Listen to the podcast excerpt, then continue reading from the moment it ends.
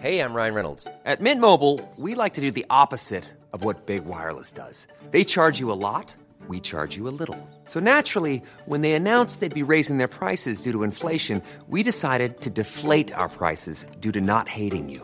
That's right. We're cutting the price of Mint Unlimited from $30 a month to just $15 a month. Give it a try at mintmobile.com slash switch. $45 upfront for three months plus taxes and fees. Promo rate for new customers for limited time. Unlimited more than 40 gigabytes per month. Slows. Full terms at mintmobile.com. In 2020, events have again shone a light on inequalities across the globe, and Australia is not an exception. 20 years on from the reconciliation walks of the year 2000, this nation's journey towards more just, equitable, and reconciled identity still has a long way to go. With that in mind, and in the spirit of reconciliation, we acknowledge the traditional custodians of country throughout Australia and their connections to land, sea, and community. We pay our respects to the elders past, present, and emerging, and extend that respect to all Aboriginal and Torres Strait Islander people today.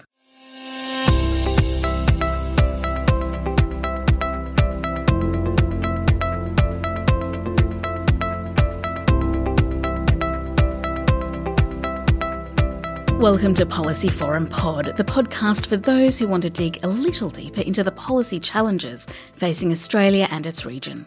I'm Artie Bettigary, and I'm your guest presenter for this episode in our Making the Invisible Visible bonus series. Policy Forum Pod is based at policyforum.net at Crawford School of Public Policy. Located at close to the heart of Australian politics and policymaking, there really isn't a better place to get your postgraduate qualification. From economics to environmental management, we cover a broad range of policy topics and provide you with the skills needed to take up leadership positions in your area. Take your first step now. Check out your study options at crawford.anu.edu.au slash study.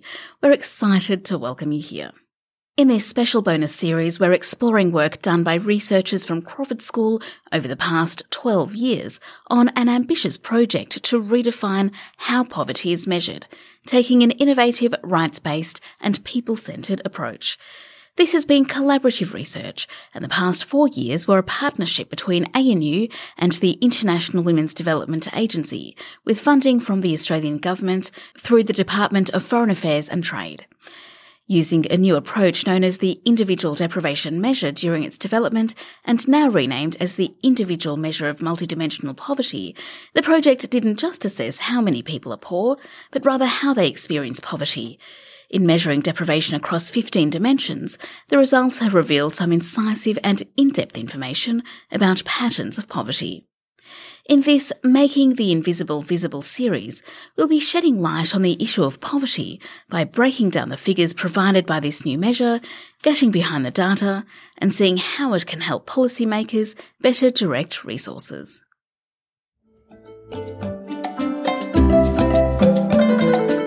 South Africa is a country of deep contrasts, progressive and outward looking, yet with a deep socio-economic divide. Poverty in South Africa has historical roots, with the prospects of the vast majority of the population curtailed by the policies of apartheid, in particular the Bantu Education Act, which was only repealed in 1980. Helen Suich is a senior research fellow at the ANU's Crawford School. She used the IDM to look at multidimensional poverty in South Africa. Welcome, Helen. Thanks. Helen, can you paint a picture for me of poverty in South Africa? Who is experiencing it and how? So, as you say, poverty has strong historical roots in South Africa.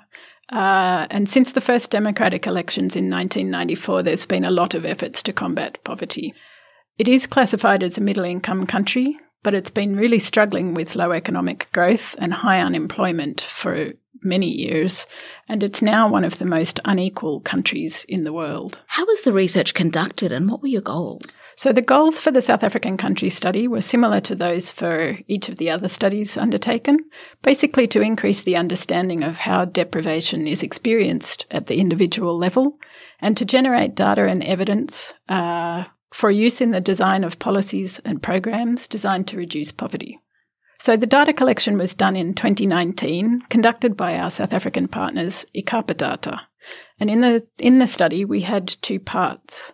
The first was a national level uh, sample uh, in which we collected data on more than 8,600 individuals. We also did a purposive sample, which was restricted to the Gauteng and Limpopo provinces, in which people with disabilities were identified first and asked to participate along with their household members. This sample has uh, 2,300 individuals, with more than 1,000 who are classified as having a disability. What were your main findings here? So, as part of the IDM, we measure deprivation across 14 different dimensions, and we categorize those into four categories of deprivation. Uh, for many of the dimensions that we measure, but not all of them, uh, the pattern of deprivation is that the largest proportion of the sample fall into the least deprived category and the smallest proportion into the most deprived category. We have a wealth of data available, so obviously there's not time to go into too many details, but let me highlight a couple of things. The first two are especially pertinent now, given the COVID 19 pandemic, but also beyond that. The first is the high level of food insecurity, with just over 30% of the whole sample being severely food insecure. That means they're going whole days without food or not eating when they're hungry because they aren't able to access food. So this, as you can imagine, has significant impacts on education and learning, on productivity at work, on health, and on many other things. And while the deprivation is high, it's also likely to have worsened as a result of the lockdowns, especially for the poorest. The second I'd like to mention is that overall, around 40% of individuals did not have access to basic hand washing facilities with water and soap in their homes. In rural areas, this was 60%. So this obviously has significant hygiene impacts, even in the absence of COVID 19. Helen, what was the experience of collating this data like? As I mentioned, our colleagues Ikapa Data did the data collection for us, but they sent teams uh, all across the country, across the nine provinces, they were selected um, because we were implementing the survey in 11 of the official languages of South Africa. So the team that were doing the data collection had all been selected based on their ability to speak the relevant languages into the areas that they were going. Some of them went to really very remote places on the border between Botswana and South Africa. Others of them were in some of the more densely uh, settled uh, urban areas of Durban, uh, Johannesburg, Cape Town, and the like. Is, is it common to have a sample size so large and to be able to offer the data that that yields? Uh, for individual level samples, I would say no. It's it's not been done often, uh, and we were also lucky to have a relatively large sample size in Indonesia. However, in South Africa, they have several very large surveys, which include tens of thousands of households. So for South Africa, it's a little bit less unusual. But the IDM is one of the first times that we collect uh, such varied information about so so many dimensions of deprivation at the individual rather than at the household level. So really, this is the first time that we have such data available for individuals. Thinking back to the findings, was there anything particularly unusual or surprising about what you found? So for the IDM, we measured deprivation across 14 different dimensions and allocate people into four different categories of deprivation according to severity. For most of the dimensions that we measure, though there are differences in the numbers, the highest proportion of the sample is classified as least deprived, and the smallest proportion is classified as most deprived. But in the voice dimension, we found in South Africa a really unusual pattern, with the results being driven by those for the what we call the voice in the public domain theme. And this includes indicators on voting, on participation in decision making, and on perceptions of raising concerns. For this theme, only 7% of the whole sample are classified as least deprived. And this indicates really rather widespread disengagement from decision making processes that affect people's lives. And in some cases, it also indicates exclusion from these processes. And the problems faced by the youth in this theme are the worst. 90% of 16 to 24 year olds are in the most deprived category for this theme. It's not much better if you're slightly older, but it's still 68% for 25 to 64 year olds and 61% for 65 plus year olds. I presume by voice, uh, a big part of that is access to voting. I mean, South Africa does remain a pretty politicised country. Are there any issues around particularly access to voting by poverty affected people? Indeed. So we measure whether people are able to vote free and fairly, but we also look at whether they choose not to vote. Uh, and uh, once again, for the youth, the decision to not vote um, is indicating a really strong disengagement or exclusion from participation in those kinds of fora.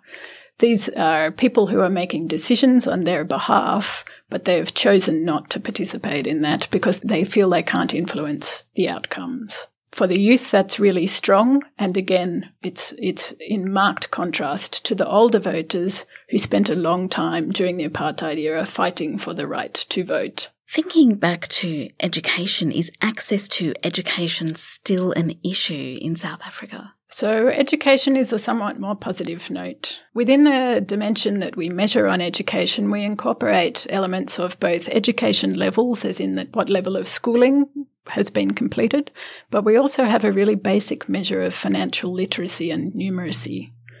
So, overall, there are still concerns with the education dimension. Only around half of the whole sample is categorised as least deprived, so not having deprivations in functional literacy and numeracy and having been able to access probably secondary schooling, if not better. But looking across the age groups shows really very stark differences. For the whole dimension, uh, 59% of those who are 65 and plus are most deprived, so having barely any schooling and likely to be functionally illiterate and enumerate. But this drop figure drops to 20% for those aged between 25 and 64, and the figure for those between 16 and 24 is just 8%, so seven times less than for the older age group. What are your hopes around how this data will be used?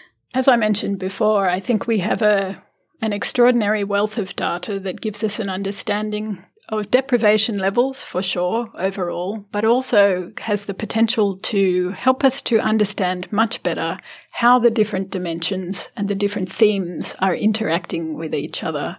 I really believe that this uh, provides a, an enormous amount of evidence that can be used to, to design policies and programs for poverty reduction. Um, with some more analysis, it can also be used to help target particular social groups facing particular profiles of deprivation. We see that as one of the biggest potentials. South Africa is a very has a very particular profile when it comes to poverty, as you mentioned. There's a growing middle class. It's a middle income country, but one with deep deprivation in many quarters as well. How could the data collated in South Africa be harnessed and extrapolated out to apply to other countries and other contexts? Well, I think the IDM as a measure itself can has been designed in order to be appropriately used in other countries and other contexts and at different levels. As I mentioned before, in South Africa, we had the fortune to be able to do a national level study. In Indonesia, a district level study.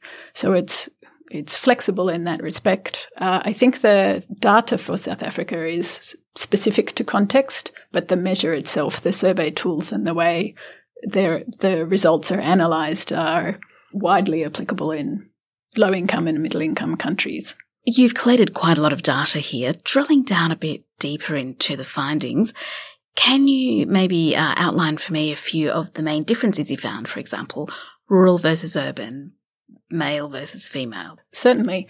Um, th- we've been able to give only the most brief of introductions in this podcast, uh, but we do have a, as I say, a wealth of other information.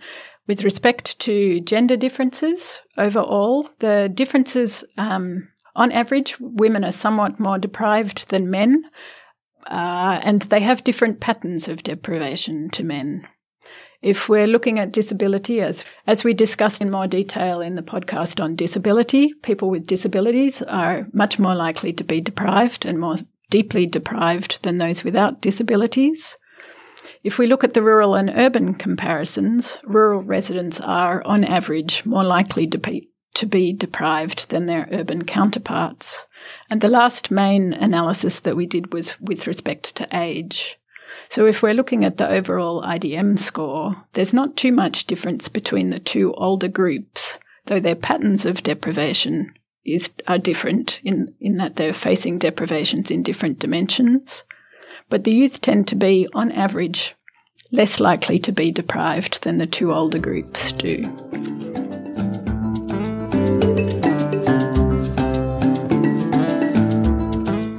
Thanks very much, Helen. That was Helen Suich, South Africa researcher on the IDM project. If you want to find out more about the research we've discussed today, you can visit immp.crawford.crawford.anu.edu.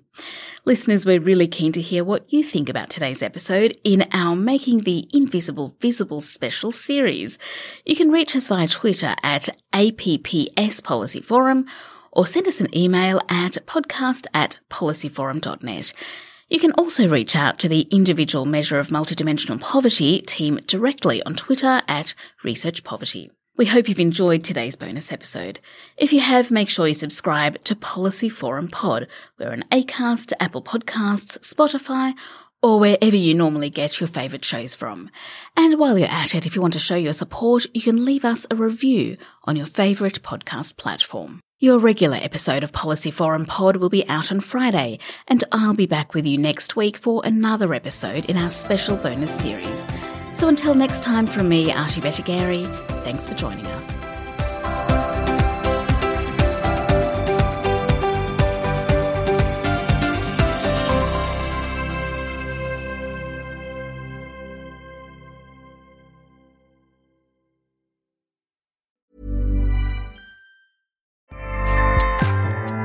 ACAST powers the world's best podcasts. Here's a show that we recommend. Are you a reality TV junkie? Do you ever think, dang, I wish I had someone to talk to about all the trash TV that I watch? Well, look no further, garbage lover, because Reality Gaze is a podcast for you. Hello, I'm Maddie. And I'm Poodle, and we're the Reality Gaze. We talk about all your favorite unscripted shows like The Golden Bachelor, Love is Blind, and TLC's big, messy behemoth, 90 Day Fiancé. And if you're driving to work, folding laundry, or just pretending to listen to your husband talk about sports, just put on the pod, and you've instantly got two gay besties spilling all the tea and reading these people for filth. So come at us, y'all. Find Reality Gaze wherever you listen to podcasts.